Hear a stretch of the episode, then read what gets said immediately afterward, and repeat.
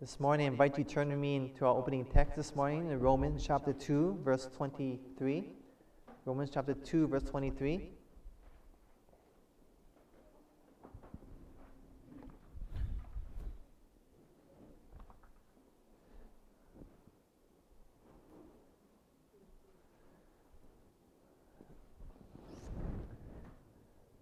This morning, the sermon is entitled Obedience from the Heart. Obedience from the Heart. This morning, has God been good to you this week? He's been good to you. Let me hear you say amen. Amen. I didn't see everyone's mouth. God, is God good to you? If you believe that, let me hear you say. Amen. amen. That's good. Let me just share in the back of your program here, your bulletin. If you look in the back there on the last page, there's a quote up there uh, from the Spirit of Prophecy, and there's a, a box there. You see it? It's in a box in the back of the, your bulletin. And I'm going to read this to you. It says, The message of Christ's righteousness is to sound from one end of the earth to the other, to prepare the way of the Lord. What message? The message of what? Christ's righteousness. Well, we're studying righteousness by faith. Then it says here, this is the glory of God. What is the glory of God? Christ is what? Righteousness. What we're studying in Romans chapter 2. We study about that. Which closes the work of the what? Third angel.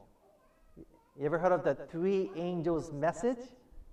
Well, the closing of the third angel's message is the message of Christ's righteousness, the righteousness by faith, what this Romans is talking about here. Then notice what it says, the, the last message. What message? The what? Last message of mercy to be given to the world is a revelation of his character of what? Love. Make no mistake, we're studying the third angel's message this morning. If you believe that, let me hear you say amen. amen. We're studying Christ's righteousness. We're studying the last message of mercy. We're studying the closing work of the third angel. We're studying the last revelation of his character of love within the study of Romans this morning. And so we continue our studies in Romans chapter 2, verse 23. Is our opening text this morning. Obedience from the heart. Our religious practices, why do we do them? What is our true motivation when we do them? Is it to have maybe a good reputation? Maybe to shun the punishment of society or of the police, maybe? Maybe not getting a ticket out there, maybe? Is it to gain the approval of maybe our fellow church members that we come to church with? What is our motivation for doing good? You see, beloved, the only motivation for doing good this morning is be- not because of the laws of the land, however good that they may be. It's not because we want to receive a good reputation, though that is honorable. It is not even to receive the praises from our fellow church members here this morning, even though that is praiseworthy.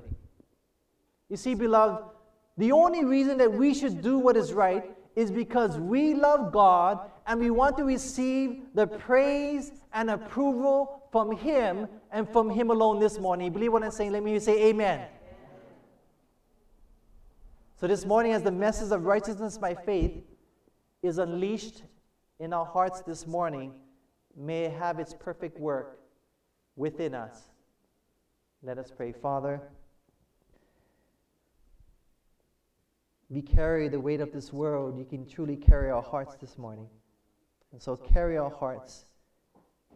Humble your messenger. May become clear to your people your message. We thank you, Lord, in Jesus' name. We humbly ask. Amen. What were the professed Christians in Rome doing? Verse 23, the Bible says, Thou that makest your boast of the law, through breaking the law, you're dishonoring God. The Bible says here this morning that the Christians in Rome boasted of their, of their obedience to the law of God, but really they were breaking the law of God and dishonoring God. Now, how is this so? We learned in the last sermon that if you can keep the outward law, right? The keep to the standards outwardly, but if you do not keep the spirituality of the law we learned about, right? You, you're really breaking the law of God. So the people in Rome were thinking they were being obedient to the law of God and they're boasting of the obedience to all of God's Ten Commandments. But in reality, because they're breaking the spirituality of the law, they're breaking God's law and they're dishonoring God's name and blaspheming His name. Now, what were the results of this? Look at verse 24. The Bible says, For the name of God is blasphemed among the Gentiles through you, as it is written. So, because the Bible is saying that these professed Christians, they use God's name, but in the meantime, they were blaspheming God's name. Now, I don't know about you, but there have been times where I have felt ashamed to be a Christian. Not ashamed of Christ, but ashamed of being associated with people who say they're Christians, but they're being very selfish and arrogant in the deeds that they've done. Ever happened to you? You know, when I first came here to Honoka Church, and I, a few years later, I moved down here and I was looking for a place um, to rent, and I was actually found a place to rent. And I went to this landlord. I'm not renting from there, but um, it didn't work out. But I was talking to this landlord, and finally she asked me, What do you do? I said, Well, I'm a minister. And she asked me, Well, what church do you minister? And I said, It's Seventh day Adventist Church. And the moment I said Seventh day Adventist Church, she went off on me and started yelling at me about one of the church members from this church before I got here. And she was saying that this member used to go to his house and preach him about the Antichrist and while he was doing at his house, he was drunk. The next day I saw her and she came up to me. She was actually apologizing to me. She was so sorry for how she had mistreated me, an innocent bystander, in a crossfire of somebody who was doing something that was not Christian. Someone who was, what, the, what Paul was saying here was professing the name of Christ, beloved professing the name of Christ, but by their actions and what they did, they were really dishonoring Christ. Have you ever, is my question again, known someone who has been someone who has dishonored God? But before we point the finger, there's some questions I'd like to ask ourselves. And the questions are these Who is there among us can truly say that we ourselves have not broken the law and thus dishonored God? Who is among us, including myself this morning, can truly say that we as a Christian have truly always represented Jesus Christ here this morning? Who is among us can truly say that we have not disgraced God in either our words or in our actions? Who is there among us can truly say that we have not distorted the true picture of the character of God here this morning? So the Bible says through God's people, the name of God is blasphemed among the unbelievers. But there's hope in Jesus Christ this morning. Amen? And the hope is found in the next verses. Verse 25. What happens to one's circumcision when one keeps or breaks the spiritual law? 25. Now, the Bible put that word circumcision for a reason. Now, circumcision is a cutting away of the flesh of the male sexual organs and only upon men. Now, there's a reason for that. We're going to study that later on. But I just want you to understand a general principle when it talks about circumcision. Okay, verse 25. The Bible says, For circumcision verily profits if you keep the law. But if you be a breaker of the law, your circumcision is made uncircumcision. We're going to come back to this text. We're going to really understand what it's trying to say here. But look at your papers here, and I have it down in Galatians chapter 2, verse 7 to 9. Let's find out what is what does um, circumcision referring to? When it says circumcision and uncircumcision, or circumcised and uncircumcised, what is the Bible talking about? Let's look at Galatians. Paul is talking here, and he says, But contrariwise, when they saw that the gospel of the uncircumcision was committed unto me, so Paul says, I was, go, I was supposed to preach to the uncircumcised, and the gospel of the circumcision was unto who? Peter. So Paul said, I'm going to go to the uncircumcised. Peter was supposed to go to the circumcised. And then it says here, For he, God, that wrought effectually in Peter to the apostleship of the circumcision, the same was mighty in me toward the what? Gentiles. So Paul said, I go to the uncircumcised. I also I'm going to the Gentiles. It's the exact same thing. And when James, Cephas, and John, that seemed to be pillars, perceived the grace that was given unto me, they gave to me, me and Barnabas, the right hands of fellowship, that we should go unto the what? Heathen. The Gentiles, the uncircumcised, and they unto the circumcision, the Jews, believers, the Christian. So, if you look at your diagram here, I kind of make it simple. Circumcision is referring to the Jews, the believers or as we studied before, the Jews or the Christians of today.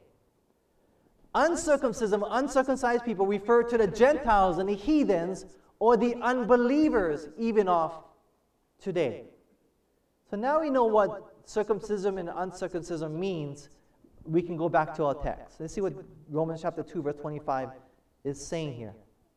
It's saying that if you profess to be a Christian, first of all, and you keep the spirituality of the law, then you are a true Christian. But if you say that you're a Christian and you break the spirituality of the law, then you're not a true Christian, but you're an unbeliever. Look at that, the, the diagram again. It says, Christian, if you, you, you profess I'm a Christian, we're all here today, we profess, and we keep the true spirituality of the law, not just the letter of the law, but the spirituality of the law, then we are considered by God to be Christians. Well, the Bible says here in this verse that if we profess to be Christians but we're breaking the spirituality of the law, then we're really an unbeliever. Are you following me, beloved? Does that make sense? So, really, what matters is are we keeping the spirituality of the law? Is what Paul is saying here. Okay, look at verse 26 as we break it down. It says here, What happens to unbelievers who keep the righteousness of the law. So we look at Christians who keep the law and Christians who don't keep the law. That's two things. And then it goes on in 26.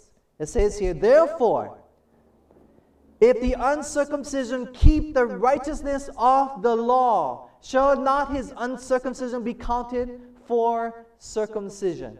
Now we learn the definition of the two words, right?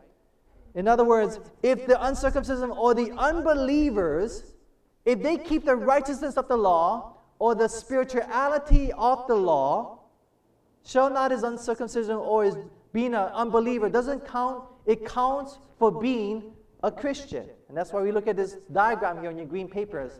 It says here, if you are an unbeliever now,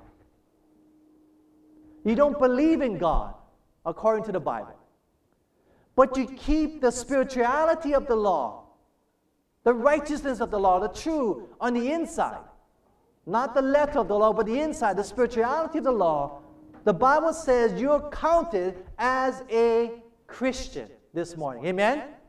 Are you following? We studied about Romans chapter 1. There are people out there, right, who are non believers, but they're going to be saved by what nature preaches the glory, the character of God.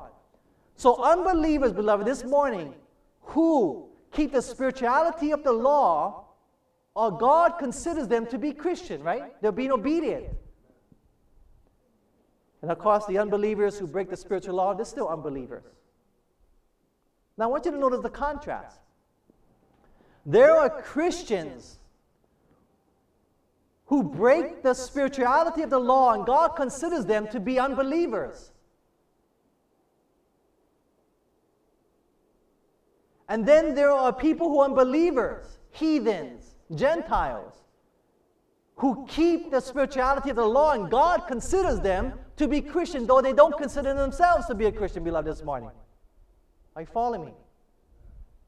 God holds his people highly accountable for the light that has been given to them as a people.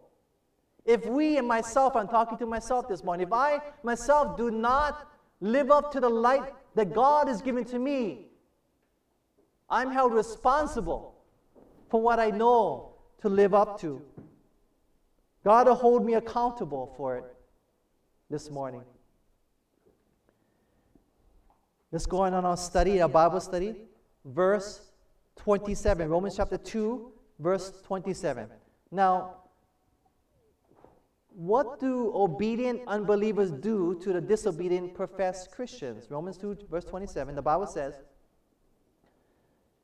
And shall not uncircumcision, which we learn is unbelievers, which is by nature, if it fulfill the law, so if the heathen or the unbelievers fulfill the spirituality of the law, they judge you, Christians, who by letter or the, by following the letter of the law and circumcision or re- following religious practices, we break the, does transgress the law, break the law. So the Bible is saying, doesn't the unbelievers who fulfill the true spirituality of the law, don't they judge you Christians who profess to be Christians, but who are depending upon following the outside letter of the law and practicing religious practices or breaking the law? Not depending upon the spirituality law, but the outward acts of living to a certain standard. Remember, we talk about the to do list? depending upon the outward acts. Do not these unbelievers out there who are obedient to God's spirituality of the law judge us Christians this morning, is my question. According to the Bible this morning, God's word is true. It judges us this morning.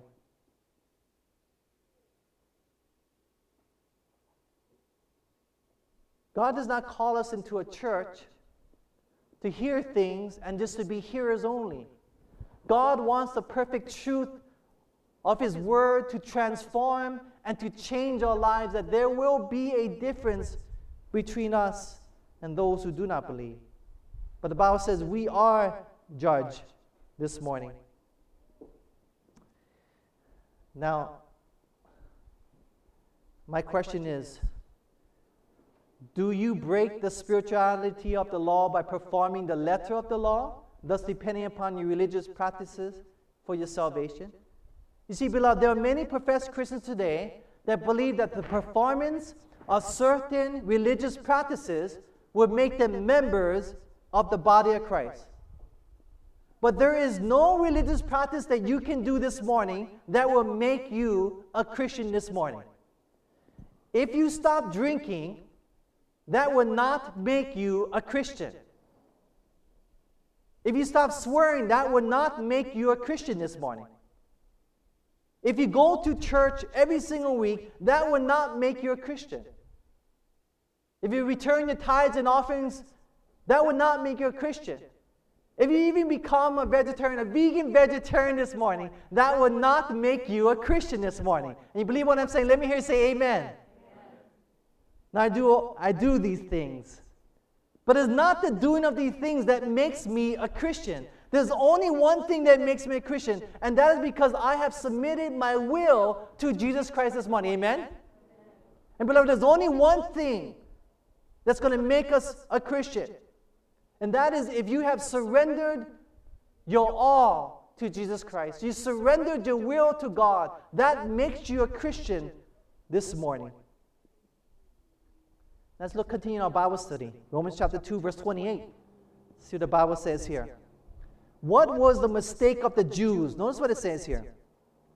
The Bible says, now Jew refers to Christian as we studied about earlier. For he is not a Jew, Christian, which is one, what is that word? Outwardly.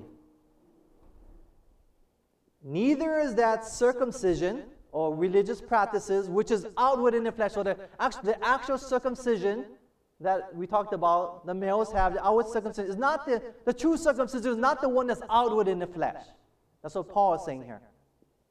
Verse 29, the beginning part, it says, But he is a Jew, a Christian, which is one, what is that word? Inwardly. On the inside. In other words, the Bible is saying that a person is not a Christian just because they look like one on the outside. And neither is a person considered to be circumcised who is circumcised on the outside in the flesh. But instead, a person is a Christian who is a Christian on the inside of their heart. Amen? A person is a true Christian who is one on the inside, beloved. I'm going to study that. Why is that so? As we continue our study in verse 29. Now, where does true circumcision take place? The cutting away of the flesh. When a baby is born, they cut the flesh of the, of the male when they're born. They cut the flesh off. But where does true circumcision happen according to the Bible? Romans chapter 2, verse 29, the Bible says, But he is a Jew, which is one inwardly. And circumcision is that of the what? Heart. In the spirit, not in the letter. So, where does circumcision happen, beloved? In the heart. In other words, a real Christian is one who has been circumcised in the heart. They have been circumcised by the Spirit and not by the letter of the law, as we studied about. They have experienced a change in the inner life of their heart, not merely a change in their outer life. In other words, the change in the outer life is only a reaction to the change that has already taken place in the inner life, beloved. Amen? And if you never had an authentic change on the inside of your heart, you had never had an authentic change on the outside of your life. Amen? And beloved, if you have change on the outside, but your heart is still the same on the inside, then beloved, you have not experienced the new birth conversion, and thus you are not a Christian according to the Bible this morning. Amen? Can it be?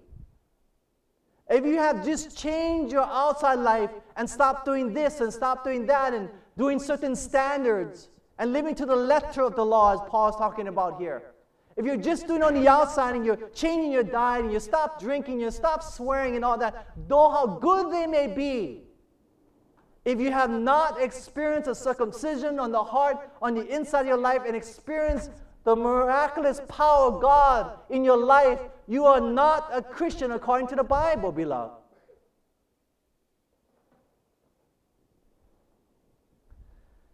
Now, this was not a new teaching of Paul but it was just a restating of what had always been but had become perverted by the nation of the Jews.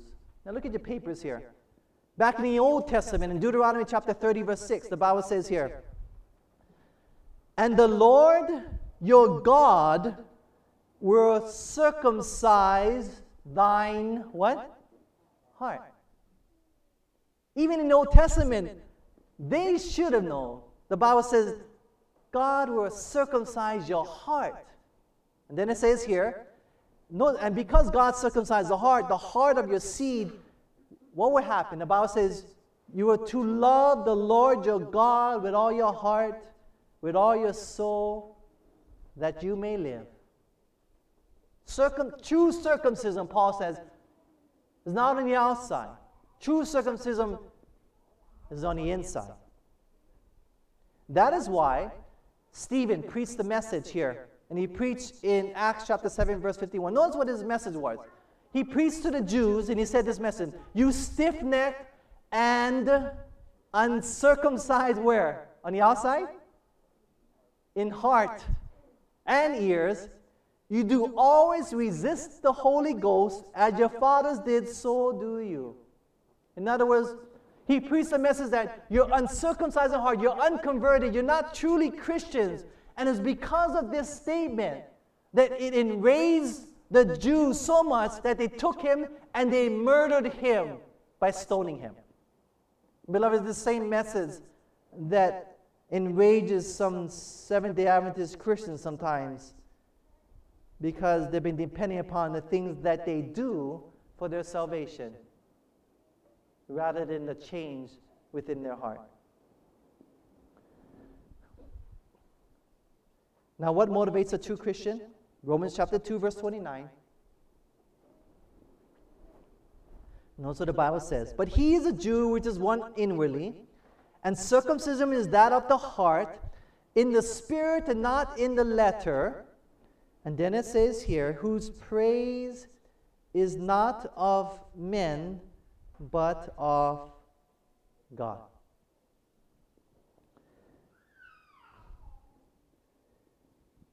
The Bible says that true Christians are motivated this morning, beloved, by the praise of God, not by the praise of people this morning.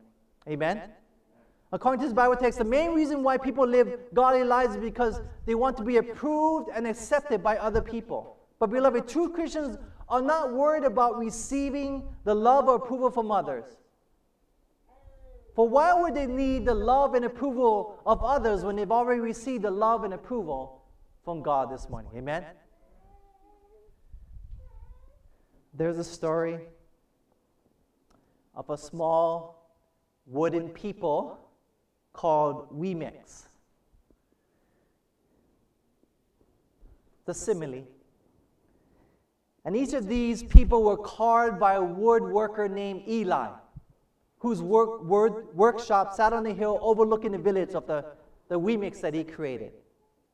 Now, every Wemmicks was different. Some had big noses, and others had large eyes. Others were tall, and others were short. Some wore hats, and some others wore coats. And all day and every day, the Wemmicks did the same thing every single day. And what they did was, they gave each other stickers every single day. Each Wemmicks had a, a box of golden stars and gray dot stickers. Now, the golden stars was that whenever a, another Wemmicks did good, they'd give them a golden star and stick it on top of them. And every time a Wemmicks did bad, they'd put a, a, a gray dot and put it upon them. So gold star was good, gray dot was bad, and they stick it upon each other. The talented ones got the stars.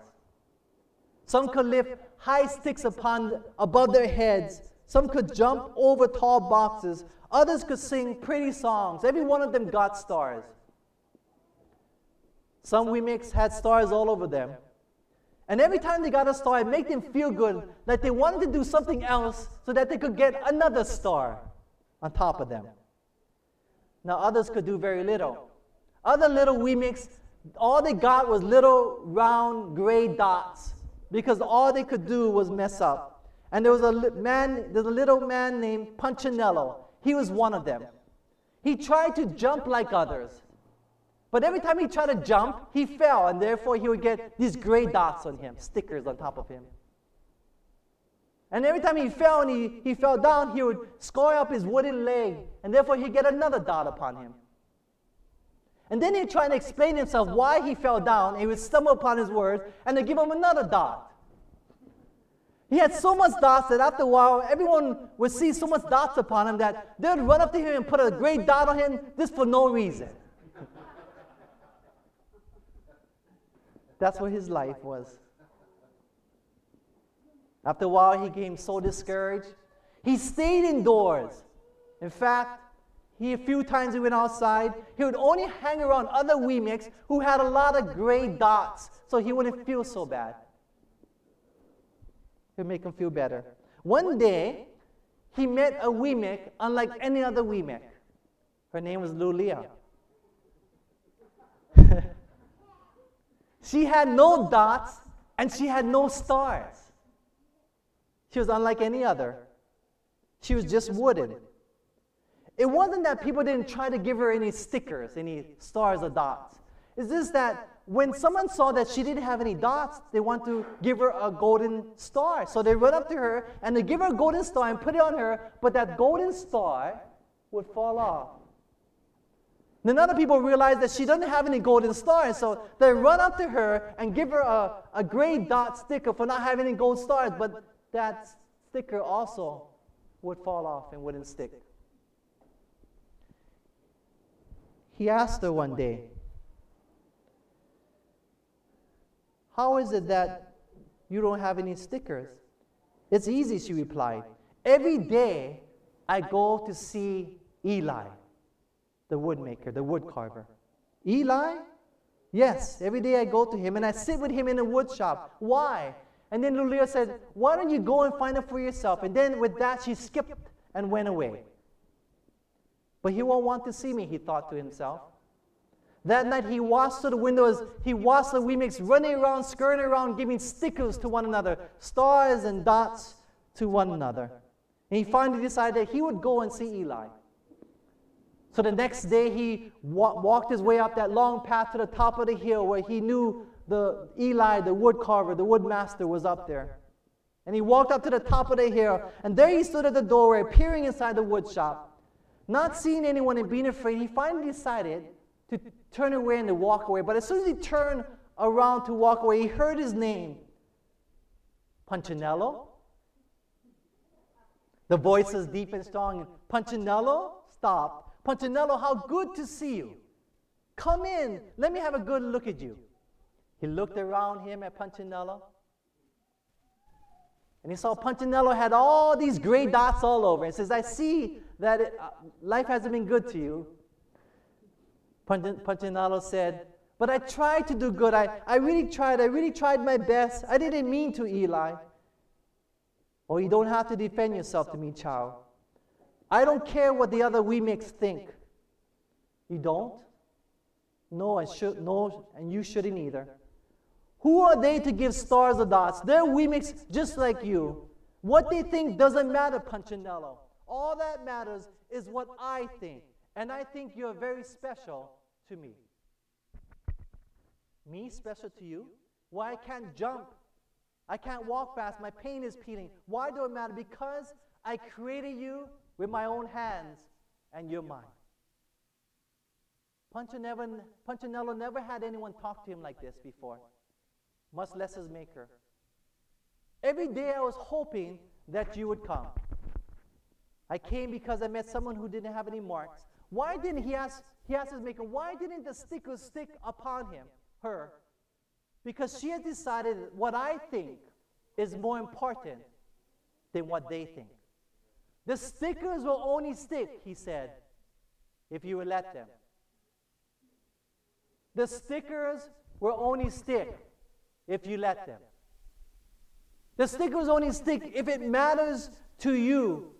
That's the only reason why.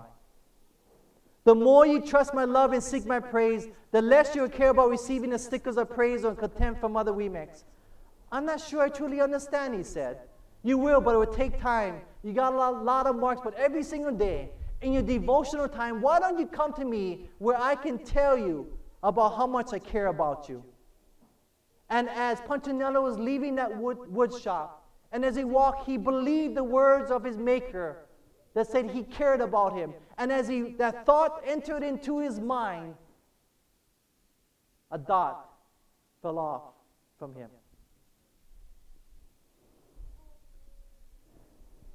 Beloved, today more than ever before, we live in a world today that seeks the praise of people rather than the praise of God. In other words, we try to live our lives according to the approval or disapproval of others this morning. And our thoughts and our feelings are either elated or depressed, depending on how we have been treated for that day. If someone treats us badly, we're going to feel bad that day. If someone treats us good, we're going to feel good for that day. But, beloved, as a people of God, we should be dependent upon what God thinks of us this morning rather than what people thinks of us here this morning. Amen? We shouldn't be concerned about the stars or dots that people try to give to us. And neither should we waste our time trying to give out stars or dots either. For even though we may judge others by our standards, and others judge us by their standards, at the end of the day, we are still fellow Wemmicks this morning. That is why we need to go to our Maker every single day so we can learn how much He really loves us here this morning. And as we go and sit at his feet, sit at the feet of our Maker this morning, and every single day of our life, we will learn more and more how much God really loves us. And when we learn that we are special to Him because He created us and He did all the things for us, when we learn how much He cares for us, we will not be concerned about what other people think about us. So this morning, why don't you come to your Maker? Why don't you come become secure in His love? Why don't you come and learn more about how much He cares about you? Why don't you come to Him so all that your dots and your stars will fall off this morning? This morning, feel like Jesus to come into your heart this morning. To come as you are, to come to your Maker, to hear the words of how much He approves of you because He created you. To hear that He loved you while you're yet a sinner, He died for you, that He loves you. No matter what you've done or what you're doing, He still loves you. And that nothing can separate you from the love of God here this morning in this world. You want Him to circumcise your heart on the inside, to give you a change from within, a transformation. For His love is the motivation for the circumcision of the heart. It is the love that changes us on the inside that we may have works on the outside. God changes the inside first, and then the outside works will follow, beloved. Christianity is not an outward religion, beloved. Christianity is an inward religion of the heart. So this morning, as Clayton Janelle sing this morning, I would like to make an appeal to you that you allow say to Jesus the divine physician, please circumcise my heart. Cut off my dependence upon myself that may depend upon Jesus. So this morning as they sing, create in me a new heart that's clean. And make the appeal. If you want a new heart that's clean, I invite you.